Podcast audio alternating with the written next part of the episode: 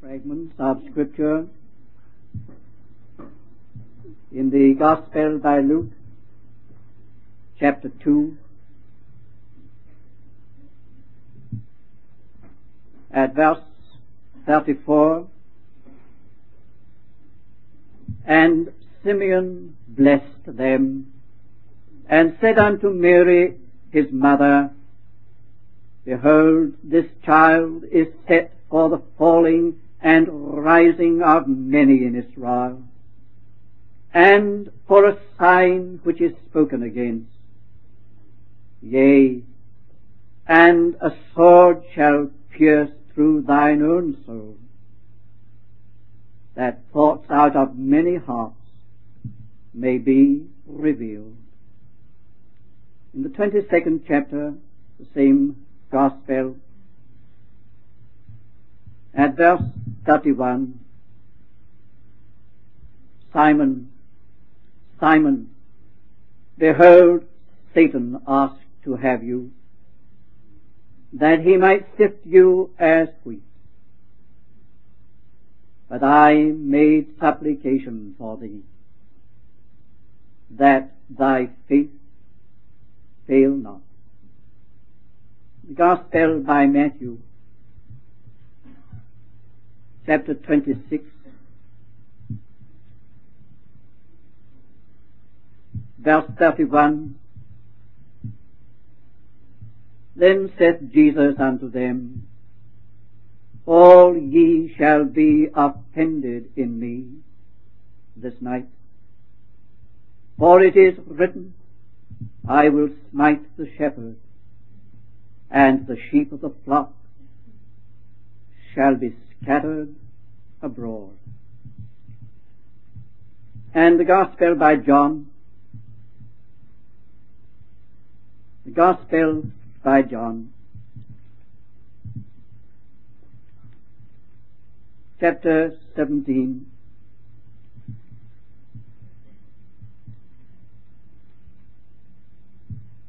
verse 9. I pray for them, for those whom thou hast given me, for they are thine. Verse 14. I have given them thy word. The world hated them because they are not of the world, even as I am not of the world. I pray not that thou shouldest take them from the world, but that thou shouldest keep them from the evil one.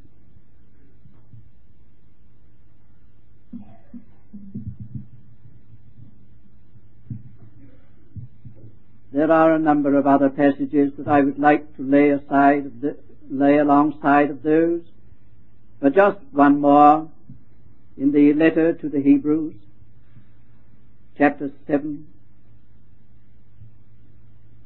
verse 25. Wherefore also he is able to save to the uttermost them that draw near unto God through him, seeing he ever liveth to make intercession for them. I do want this word this morning to be an establishing word, word by which we shall be strengthened in our life in the Lord. And there are two sides to this word. One which may seem to be the dark side, the other the bright side. These passages which we have read, which as I have said are but a selection from a number of others of like kind, bring before us the tremendous ordeal of the cross. What a lot was going on in the unseen during those hours from the arrest of the Lord to his death. I mean, in the hearts of people, with all the movement and the activity, the excitement, and everything else on the outside, there was a corresponding activity going on within life. That prophecy of Simeon to Mary was verily being fulfilled. The hour when the sword pierced her heart, the thoughts out of many hearts were being revealed. The heart of Judas was revealed. The heart of Simon Peter in the judgment hall was being revealed. One by one, they were passing into this terrible ordeal until they were all included. All ye shall be offended because of me this night. Sheep will be scattered abroad when the shepherd is smitten. And I have not read these other passages about Judas and about their all forsaking him and fleeing or following afar off. It's all a revelation of the heart in the hour of the cross.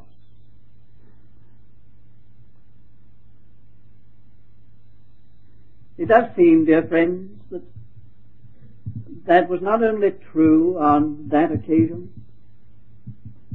but whenever the Lord is moving toward something new, some spiritual enlargement, something fuller of Himself, in resurrection, in life, in service, very often there's an ordeal that has to go, be gone through in preparation. An ordeal of the cross. That is, those concerned pass through a time when all sorts of unsuspected things in their own hearts are dragged out into the light. Ugly things. Things they would never have believed to be there any more than Peter would have believed if he'd been told and as he was told what he would do and what he would say in that hour. Not one of them would have believed for a moment that they would have been offended, forsake him and flee, or do whatever it was that they respectively did. They wouldn't have believed it. Peter himself very, very strongly reacted to the suggestion that he would do anything of the kind. And so it is, from time to time, on the move with God towards something more, experiences, something like this take place, we have a bad time. It seems a worse time than ever we've had before when things come to light about ourselves and to ourselves, we would never have either suspected or believed had they been told us. I don't know about Judas, whether he really did know his motive, the thoughts of his heart,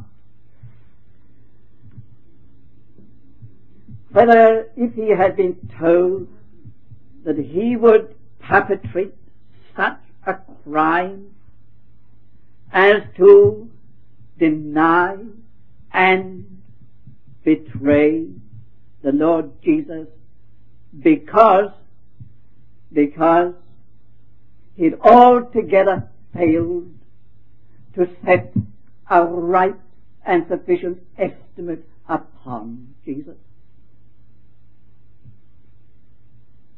I think that was really behind it all.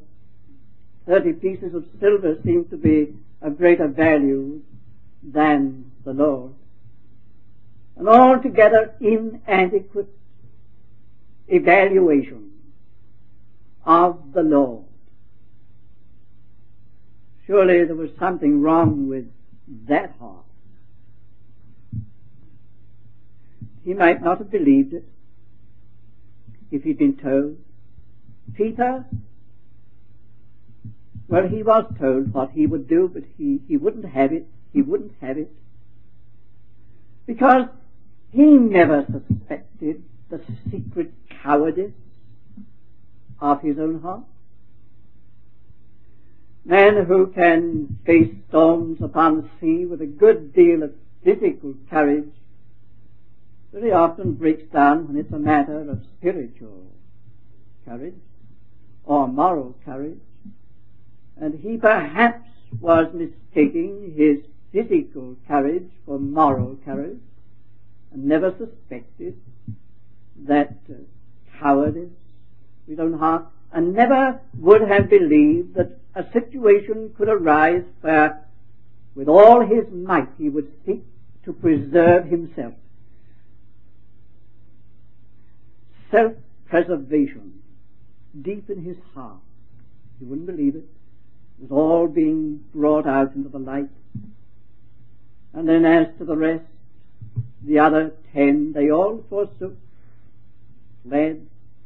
They would never have believed the infinite perils of unbelief. Lord had told them, told them again and again what was going to happen and what would eventuate from his suffering? Death? No, no. Deeply rooted was this unbelief. This could never happen. This would never happen. They neither believed in his death nor his resurrection. But they wouldn't have said they didn't believe in it. There was something there, unsuspected. Was it the strength of unsanctified ambition? A kingdom in this world and a place in it? Was that covering up so much more that they could not believe in his death?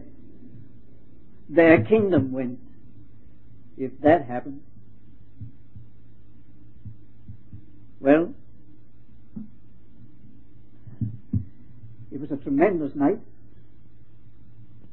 a terrific ordeal, and really, it's a wonder that anybody survived. Only one man did not survive. Judas. Judas did not survive, and the Lord Jesus said, Them have I kept them that they, thou gavest me. None of them, none of them is lost except the son of perdition. Now I'm not going into the story of Judas, but let it be said here, lest anybody ever should, and sometimes Christians do get into a state where they do take hold of Judas and range themselves alongside of him as absolutely hopeless and having committed the unpardonable sin.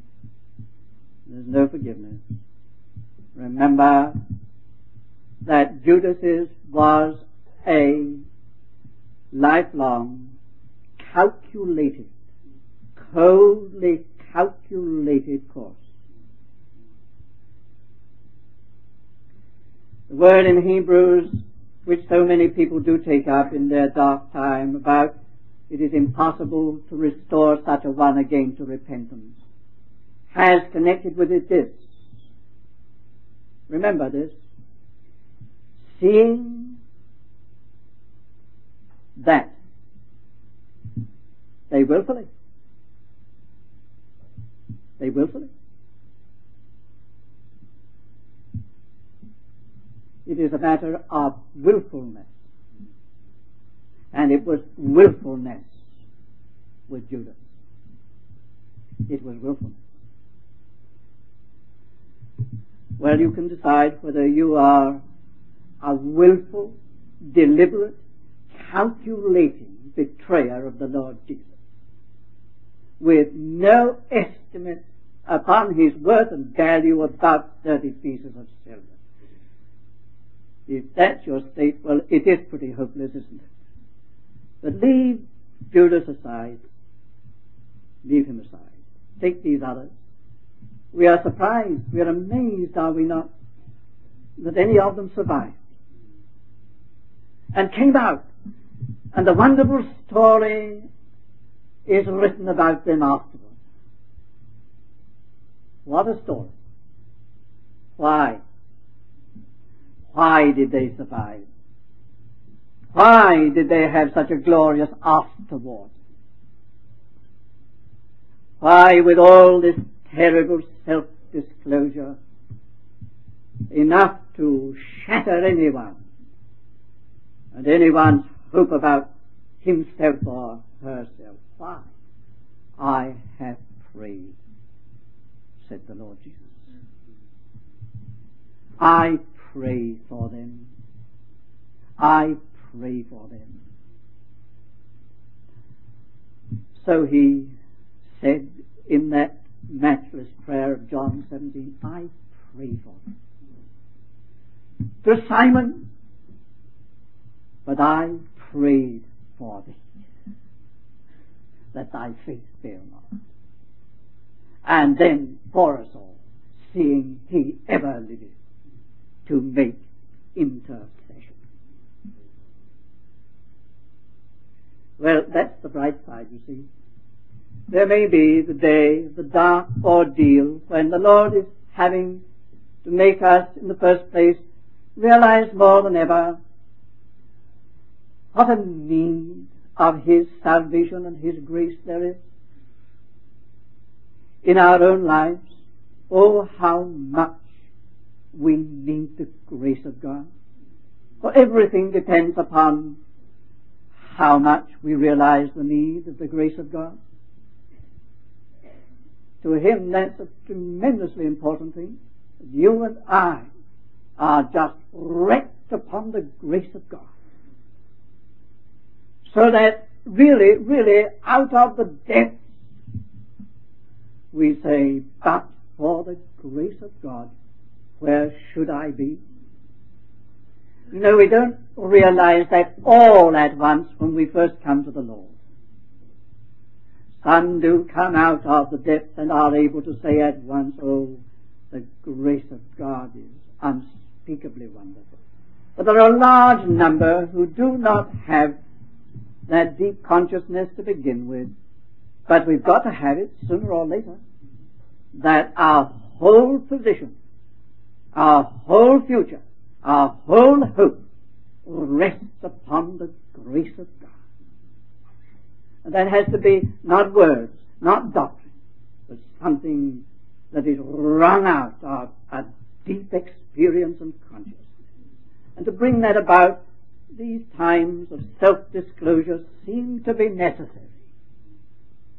That we might learn more the meaning of His grace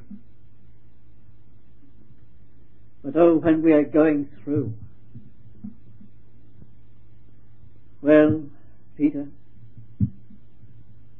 how shattering it all was to him to realize what was there all the time, what had been there all along. How shattering. And no doubt that was true of the others who would never have believed or suspected. Now it's all so true. They are just like that after all. Just like that. No one would have believed it about themselves. Yes, a shattering thing is this self-discovery. How shall we get through? Well, dear friends, the establishing word is that he who prayed for them, the eleven, and he who prayed for Simon Peter, the one, and got them through by prayer, ever liveth to make intercession for us and will get us through. Solid ground under our feet is the intercession of our Lord which is going on now. What is our hope? Where is our hope? What is our confidence? Just that. When we cannot pray ourselves, sometimes that's for ourselves. And when we seem to be at the end of being able to pray for someone else, he ever liveth to make intercession.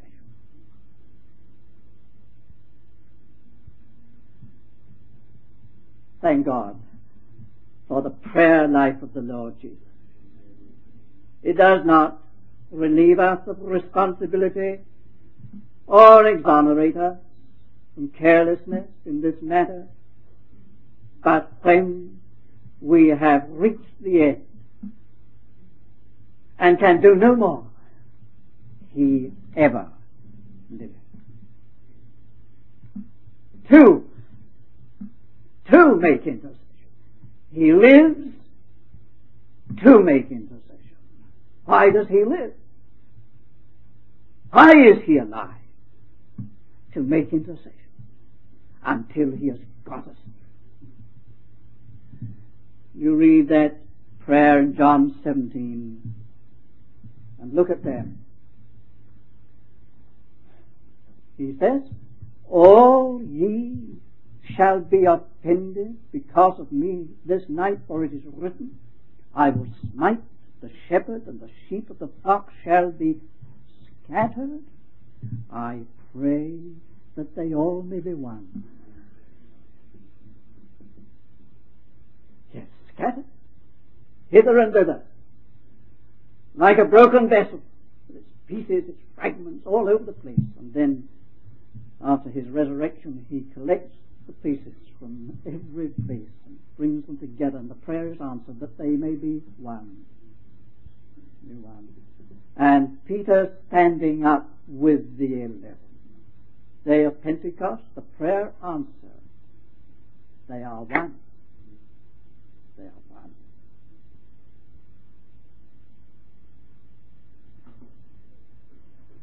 Well, there's virtue and efficacy in the prayer of the Lord Jesus. The cross reveals much, which disheartens and disconcerts and would bring us to despair. But for his faithfulness in prayer for us. He that keepeth Israel neither slumbers nor sleeps. He ever liveth. Let us draw more upon what he is doing now for us. Rely more upon it. And if you feel, any one of you feel, you can do no more, that you prayed yourself to a standstill about yourself, or someone else or some other, don't give up. Don't cast away your confidence. Remember, He is going on. He ever liveth to make intercession.